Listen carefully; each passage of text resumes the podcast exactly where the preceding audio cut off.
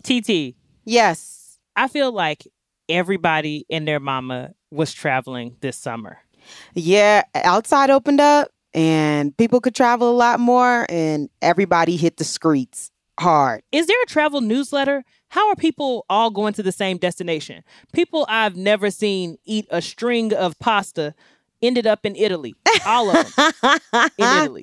I don't know if there were some airline deals or what. It's the same thing that was happening last year when everybody was going to Mexico. Right. I was like, is it a travel page that I don't know about that's telling us where to go? How are we getting all these trends? And not only are people going to specific destinations, but it feels like the volume of travel is so much higher, especially compared to what we saw in 2020, you know? Absolutely. I know that a lot of places probably took a big hit when COVID hit as far as tourism goes. And the rebound, I don't know if they're rebounding, but it seems like everybody is getting out. I'm TT. And I'm Zakiya. And from Spotify, this is Dope Labs.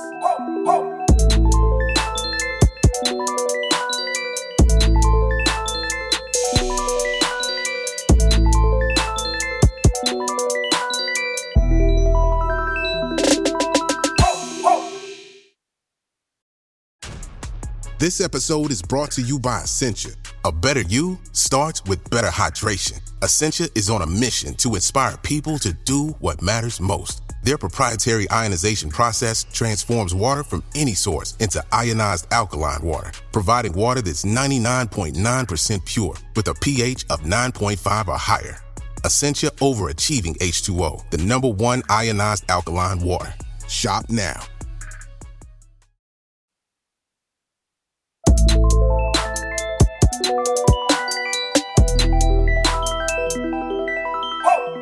Welcome to Dope Labs, a weekly podcast that mixes hardcore science, pop culture, and a healthy dose of friendship. This week, we're talking all about the tourism economy. Specifically, we really wanted to know more about coastal tourism and its effect on local communities and ecologies. Let's get into the recitation.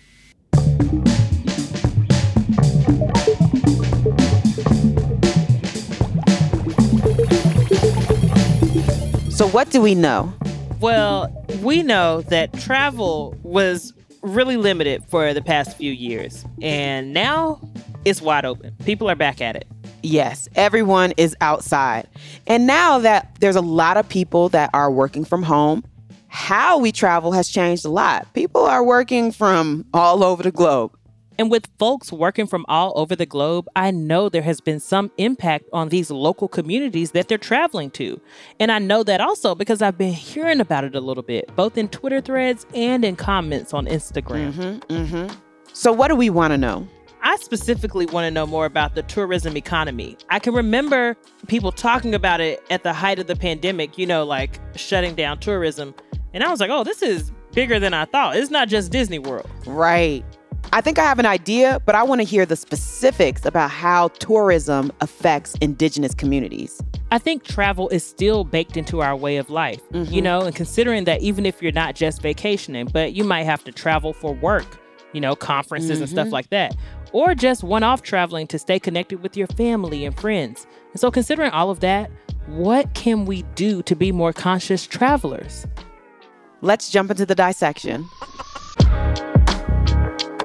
Our guest for today's lab is Sarah Stodola. Hi, I am Sarah Stodola. I'm the author of The Last Resort, which is a book about the history, the future, the economy of beach tourism. I'm a longtime travel writer, which is what ultimately led me into writing this book. When I think about summer and travel and mm-hmm, mm-hmm. summer vacation, I immediately think about beach resorts. We started by asking Sarah to walk us through the history of beach resorts as we know them now. I started out in, you know, the 1500s in England as almost this wellness thing. You know, people would go to places that had springs. They would go to improve their health in some way because of the qualities of the water. And then in the 1700s, a couple of enterprising doctors that ran those kinds of resorts thought they'd get a kind of competitive advantage or, you know, get a leg up on the competition by starting to introduce the supposed benefits of seawater. And so then the first resorts emerged at the seaside that took advantage of dipping into seawater ingesting seawater, mixing seawater with your wine for the health benefits there. And so that's really where the first seaside resorts were born from. You gonna start putting seawater in your wine? My friend, the salty wine? I don't think so. well, no. Sarah said that starting in the late 1500s, doctors began prescribing seawater, bathing in it, and drinking it to treat all kinds of ailments like heat stroke, melancholia, digestive issues, tuberculosis, even leprosy. And like all good things, this was eventually capitalized on with the creation of the Seaside Resort. And to be clear, these were not places to have fun and relax at the time. All right, TT, take us back to the mid 18th century. Roll that beautiful beam footage. What was it like to be at a sea resort at that time? Okay, so there's this article from The Atlantic called The Historic Healing Power of the Beach by Aidy Braun. And so just imagine yourself, mid 18th century. You are going to the spa, okay? You're going for a treatment. And your treatment resembles something similar to waterboarding. Mm. So you are going to be dunked in freezing seawater repeatedly until you feel so cold that it feels like you're suffocating and you start to feel terror and panic. And they thought that that was revitalizing. Mm. Then, while you're standing there dripping wet and scared for your life, you would be pulled from the water and then given a vigorous back rub and feet warmers, and then thrown onto dry land for a cup of tea. And what was supposed to happen was that the adrenaline from the shock of the cold was supposed to have soothing effects on the body to calm your anxiety and restore the body soul balance. This sounds very stressful to me. How you gonna spawn to be more stressed? if you dunk me in that water and drag me out, and all you have for me is a cup of tea, you better hope I'm dead. Okay? Kill me. Because it's gonna be hell to pay. you better hope the treatment kills me. Oh my goodness. Right? so when did we change from this? When did we go from what sounds like a horror to what I know as a beach resort? The idea of the beach as a place for fun in the sun started to change in the 1900s when Americans started going as a summer destination. In Europe, even though beach tourism had become very popular, it was still a wintertime activity. You weren't going at the hottest time of year.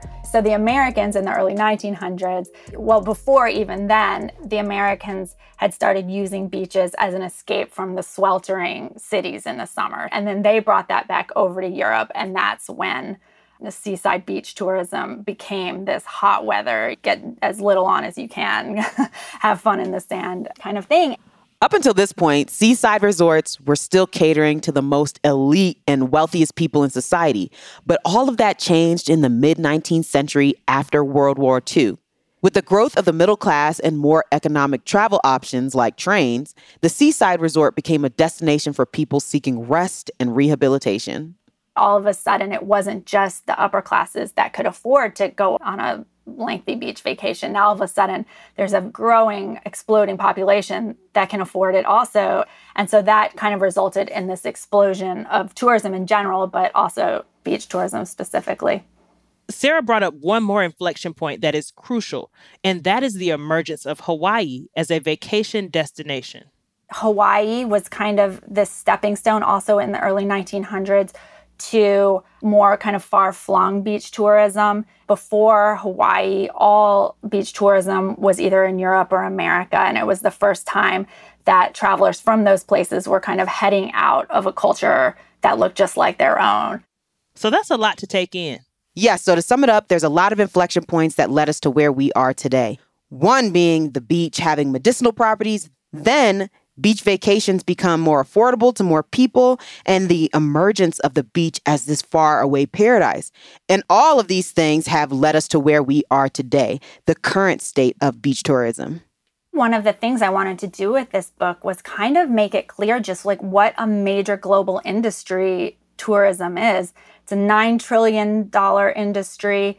It's bigger than cars internationally. It's bigger than food internationally. A lot of the time, it doesn't get covered that way because so much travel media tends to be inspirational and service journalism helping people decide where to go. And so it hasn't really gotten covered as the serious major industry that it is. Yes. Bigger than food, everybody got to eat. I know. Okay? We're traveling more than everybody eating. has to travel. I know. And when you think about it with that perspective, it's really shocking. Sarah raises a really good point. It feels like now online, people are treating travel like a personality. They really think that it is. I mean, I see it everywhere. In IG profiles, they'll say, My passport has this many stamps, or I've been to Mm-hmm, this many countries. And on the dating apps, it's huge. People are like, Don't swipe on me unless you have a passport. I've been to 56 countries. I'm like, Baby, Dang. have you been home? and so I get it. Travel's big, but I think I want to understand like, even when we talk about the tourism industry, okay, it includes those people and the services they need, but what are other things does it include?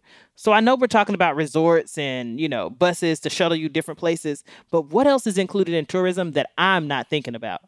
Obviously, you have to include air travel in it's a major, major, major part of it. It's also the biggest contributor to the carbon footprint of tourism. I think you have to include, you know, food and drink production. A lot of resorts are now grappling with like, do you import French wines to a place in Fiji that's so far away, or do you import closer by wines from Australia or something? And so that kind of import export of especially food and drink, I think, is a huge, huge factor. So it's not just the hospitality industry. We're also talking about food and agriculture, transportation, travel agencies and tour companies, tourism boards, attractions, entertainment. All of these things contribute to the scope of the tourism industry. Tourism worldwide accounts for 10% of all jobs worldwide. So you have to look at the human factor of their input into this economy and how important that part is also. Sarah clarified that this statistic is from 2019, but still, 10%? 10% of all jobs? That is wild to me. And so now I think knowing that really puts the pandemic in perspective. Because I mean, I knew there were a lot of people, but there were a lot, a lot of people who were suddenly out of work because no one was going anywhere. And obviously, that was devastating for a lot of economies. And you can imagine even more so in countries where tourism is the major part of the economy. So we asked Sarah if she thinks tourism has changed, and if so, how now that many travel restrictions are starting to lift. I don't know that the pandemic has necessarily changed the destinations that people are heading to in a long term way. I think there is a kind of permanent change, or it looks like it might be permanent change in the way a lot of people are traveling with this new environment we have of remote work that seems like it's sticking. People can travel to places for longer periods of time, work from those places. And we're seeing a lot of resorts start to cater to that. And we're seeing governments start to cater to it and offering what's known as a digital nomad visa. A lot of Caribbean countries are offering them. Italy has recently announced that they're starting one. Croatia has one. So there's a lot of that happening. And I think that will have a lasting effect on what resorts look like and how people use them. I love that she brought up digital nomads because it feels like this is a trend that has been on the rise and then accelerated by the pandemic. So, a digital nomad is someone who can do their work online and remotely so they can work from really any physical location wherever they want all over the world.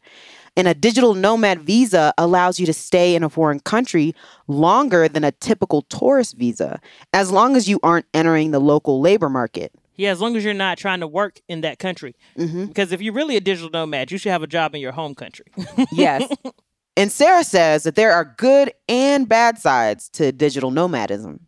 in terms of climate change, it's better to take one flight to a place and stay there for a long time than it is to take four flights throughout the year on shorter trips. So, in that sense, I think it's considered a good thing. I also think that the localities that are trying to attract digital nomads in this way, see it as a good thing and that people will have more of an actual experience with the community and the culture rather than just dipping out, staying in the bubble of the resort. They'll actually live in the place, they'll get to know the place. And in that way, it's a richer, better experience all around for the travelers coming there, for the locals, for everybody. One potential negative, of course, would be you know, it's like the Airbnb effect of driving up housing costs that, you know, I don't think we've seen evidence of that yet, but just kind of logically, that could be a challenge if digital nomadism takes off in a huge way.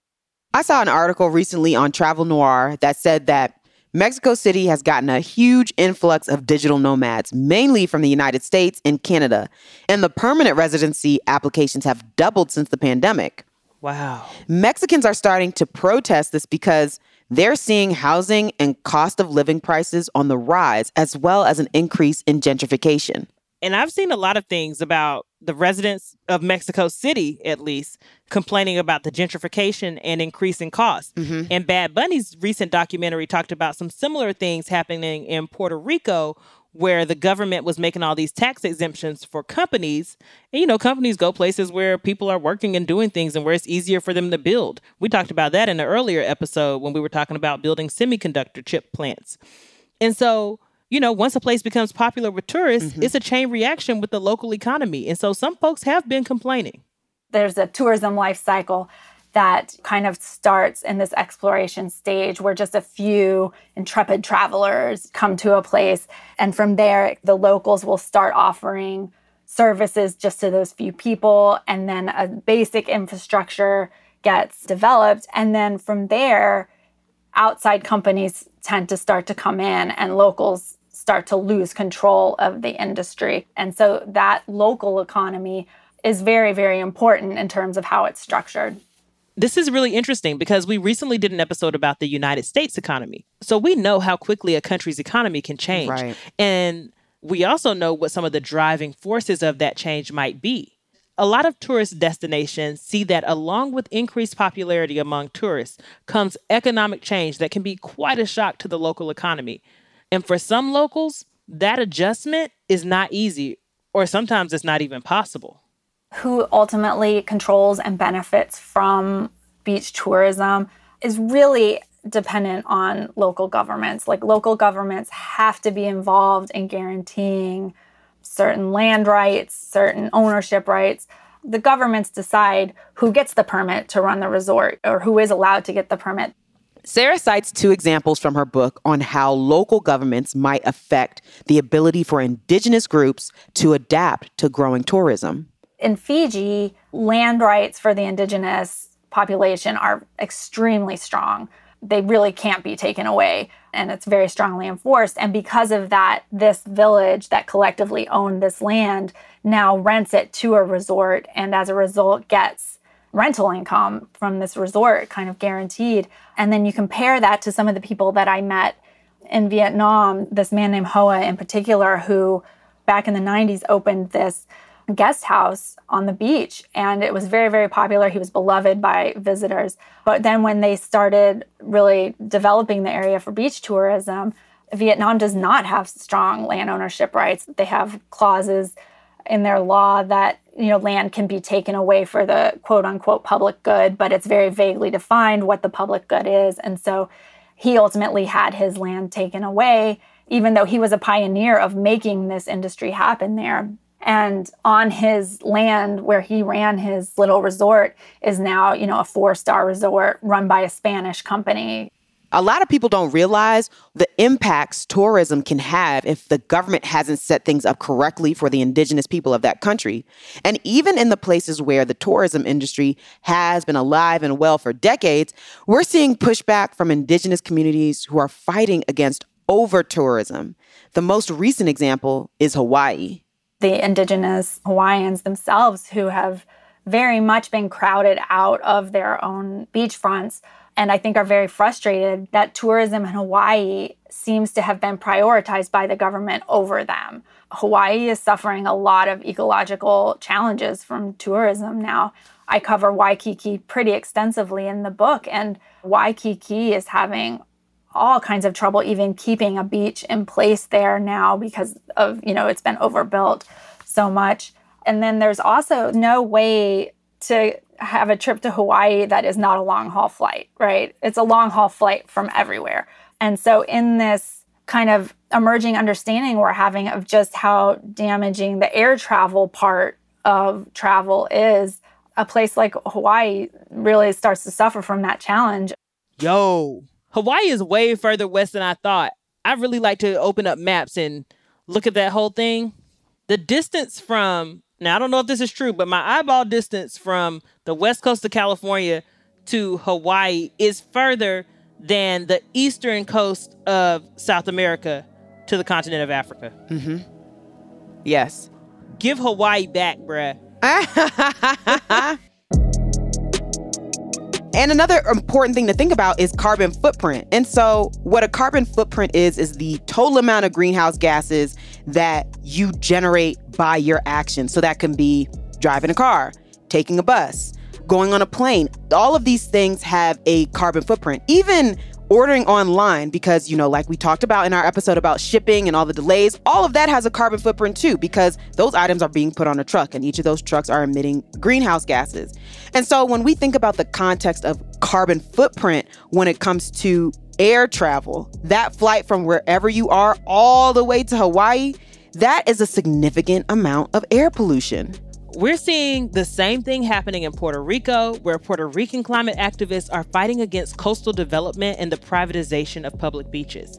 And the problem isn't just gentrification, it's also the coastal erosion that's happening because of climate change and the dangers that new infrastructure along the coast can bring in the wake of storms like Hurricane Maria and just recently, Hurricane Fiona.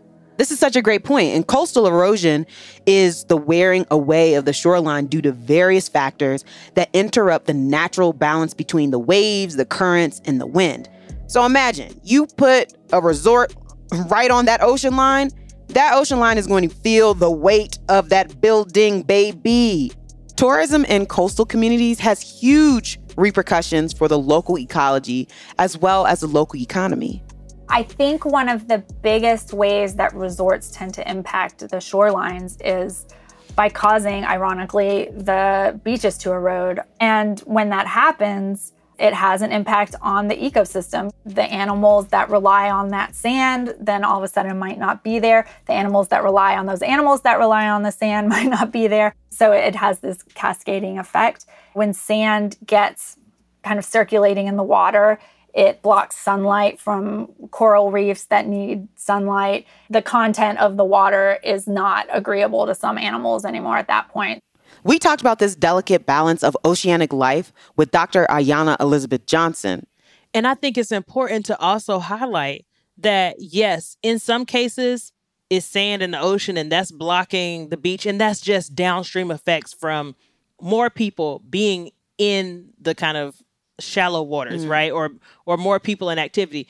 Now that's just like an unintended side effect. But some beach resorts are actually intentionally disrupting the natural ecology of a place by important invasive species, which we talked about with Dr. Nicholas Rayo. Mm. And one example of this is the palm tree. Palm trees are actually not indigenous to most shorelines in the world, but they get imported to every single resort that ever opens. And that comes at the expense of the natural trees that were there and part of the ecosystem. They require tons of water. They hardly provide any shade, which we need more and more as temperatures are rising. I do think that that is something that is now seeping into our consciousness. And probably, you know, 50 years from now, the palm tree is not going to be the symbol of tourism, beach tourism, that it is now. And like, who decided? I don't even like palm trees. Who decided that the palm tree was the symbol of a relaxing vacation? Same with golf courses. Putt putt, not fun.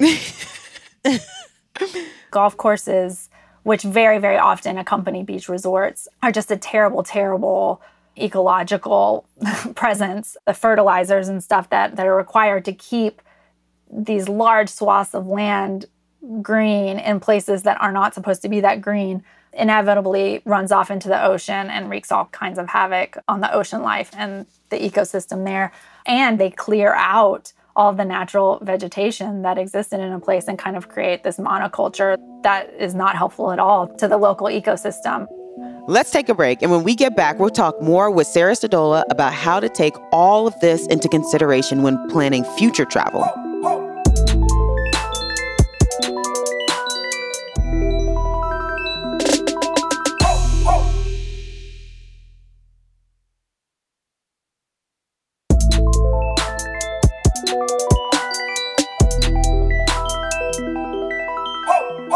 We're back. But before we get to the lab, two quick notes. The first note is that our final lab is on October 27th, and we want to hear from you. What's been your favorite lab this semester? What else do you want us to talk about? Call us and tell us at 202 567 7028. You can also email us at contact at dopelabspodcast.com if you're feeling a little shy. Also, next week, we're going to be covering how social media has been changing so fast and what that might mean for future generations. So, we'll be talking with Professor Jeff Hancock, who is the founder of the Stanford Social Media Lab. You don't want to miss it. All right, let's get back to the lab. We've been talking to Sarah Stodola about the tourism industry and specifically its effects on local economies.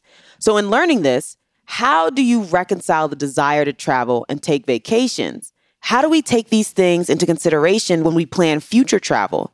We asked Sarah if she had a framework for making these decisions.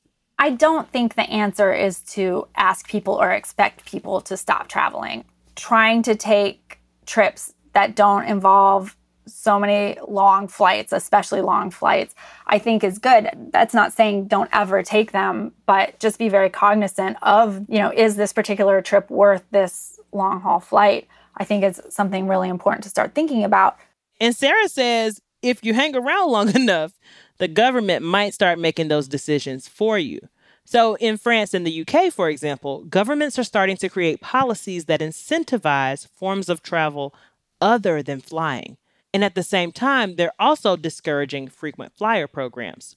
We need something like that in the United States so that Kylie Jenner and Taylor Swift can't take any more 10 minute flights. Did you see that? No. They are taking 10 minute flights. 10 minute flights. Now, I know the traffic in LA is bad, but your carbon footprint is the size of a T Rex. yes. Sarah also stressed the importance of trying to support local businesses as much as possible. I think one really important thing is to try to stay in places that are locally owned or locally managed or both. You know, the direct benefit to local communities that way is much greater. And I think doing that also results in a better trip for you or for whoever is traveling. I think you get a lot more out of that direct contact with the local culture and community. Same goes for restaurants. Instead of eating at like a major resorts restaurant, try to eat a locally owned place if you're at the beach, use reef safe sunscreen. Those are all things you can do to at least not be making the situation worse. if you're taking a flight somewhere, Sarah recommends doing your research and looking into buying carbon offsets. So, carbon offsets are something that you can buy, and just like the name implies, it's meant to offset the carbon imprint from a flight. So, the most kind of straightforward one is you know you can buy offsets from companies that will plant a certain number of trees or plant a certain amount of vegetation in order to offset the carbon output from your flight. Well, who's going to offset it from the palm trees? and you know, the major caveat here is that these programs are not perfect. So mm-hmm. I don't want to say at best, but at medium, you're going to feel less guilty about your trip you know, that could be its own show about how the carbon offset programs work. Yeah. I mean, and we talked about this in other episodes where, you know, you should stop drinking oat milk, you should drink soy milk because of this, that, and the other thing. All of these things are little steps in the right direction, and we're all trying to have a positive impact in every space that we're in when it comes to being more eco friendly. Yeah. So, this whole episode has really made me think a lot about traveling, of course, but it also made me think about some of my favorite travel bloggers. And one of my favorites is Nia Chauvin, also known as Born a Backpacker. And she has a blog that I really love. I follow her on Instagram and her blog website. And she gives you tips and tricks about how to save money while you're traveling, how to be eco friendly while you're traveling. And so we asked her to talk to us about the travel that she does with her family and give us some tips and tricks about how to have a positive impact on the communities that we're visiting while we're traveling. Hi, I'm Nia Chauvin, and I travel half the year with my husband and our three children, who are currently six, three, and one. And I document our travels through our blog, Born a Backpacker. Traveling together as a family is important for me because, one, it's core to who I was and what I loved to do before becoming a mother. So I didn't want to lose that part of me. And second, and even more important, showing my children other cultures, traditions, foods, languages fosters, I believe, an understanding, acceptance, and respect for people with all different backgrounds. Our typical length of stay in a country is about two months, and when we travel, we really try to do it as eco friendly as possible. The most deliberate we are about traveling in an eco friendly way is deciding where we put our dollars and ensuring it goes directly to locals, specifically with accommodation and food, because that's where we spend the most money.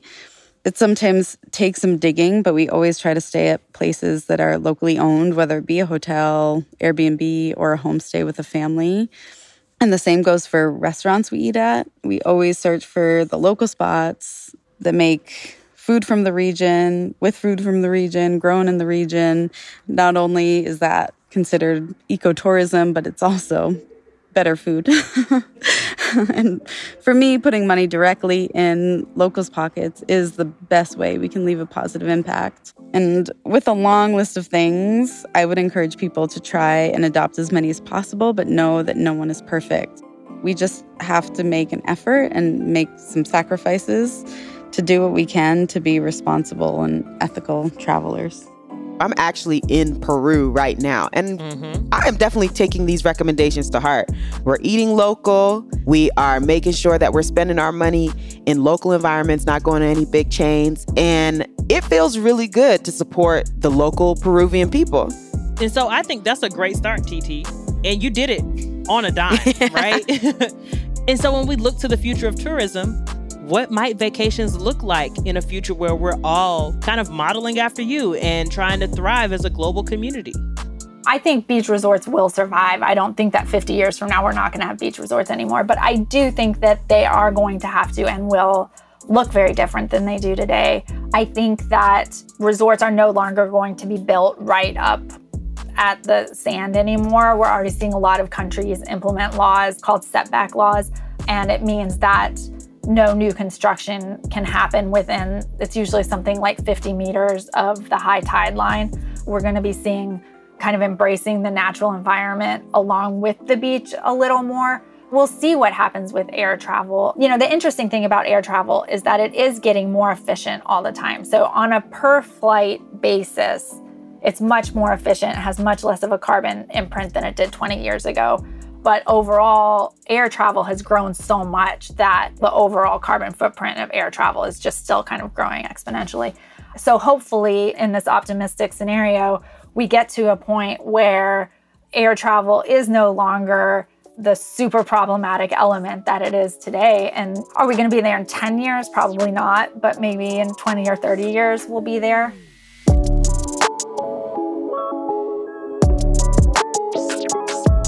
Okay, it's time for the one thing. TT, I think our collective one thing is Sarah Stodola's book. Yes, you should definitely pick up Sarah Stodola's book, The Last Resort, a chronicle of paradise, profit, and peril at the beach. I really enjoyed reading this book. I learned so much about the tourism industry, how it started, how we got to where we are today. I mean, if you really like this episode, you will really enjoy Sarah's book. So make sure you pick that up. Also, follow our friend Nia Chauvin at Born a Backpacker on Instagram. Yes. And subscribe to her blog. It's so fun. Her kids are so cute. And she has really amazing content on Instagram, TikTok, and her blog. So check it all out. And if you want to know more about your carbon footprint, if you want to calculate it, figure it out how you can adjust it with travel and how that changes, go to the show notes and we're going to have a link to a carbon footprint calculator from the Nature Conservancy so you can look at that. That's very cool. I want to know mine. I saw the average is 16 tons. I don't think I put out 16 tons. That's for an American because Americans mm-hmm. are the worst. That's one of the highest rates in the world. Globally, the average carbon footprint is four tons. Okay, we've got a problem. America, yes. we've got a problem. Beyonce already. America has got a problem. Beyonce. So we'll also have a link to that song for you to listen to. yes, go TT, go TT. we love you, Beyonce.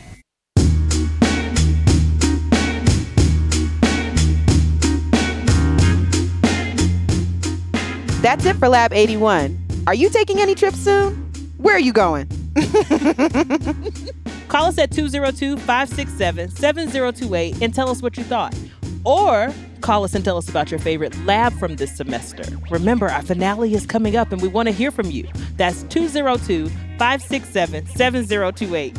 And don't forget, there's so much more for you to dig into on our website. There'll be a cheat sheet for today's lab and additional links and resources in the show notes. Plus, you can sign up for our newsletter. Check it out at dopelabspodcast.com. Special thanks to today's guest expert, Sarah Stodola. You can find her on Twitter at S Stodola, S S T O D O L A. And you can find us on Twitter and Instagram at Dope Labs Podcast. TT is on Twitter and Instagram at DR underscore TSHO. And you can find Zakiya at Z Said So. Dope Labs is a Spotify original production from Mega Ohm Media Group. Our producers are Jenny Radelet Mast and Lydia Smith of Wave Runner Studios. Our associate producer is Caro Rolando. Editing and sound design by Rob Smierciak, with additional mixing and sound design by Hannis Brown.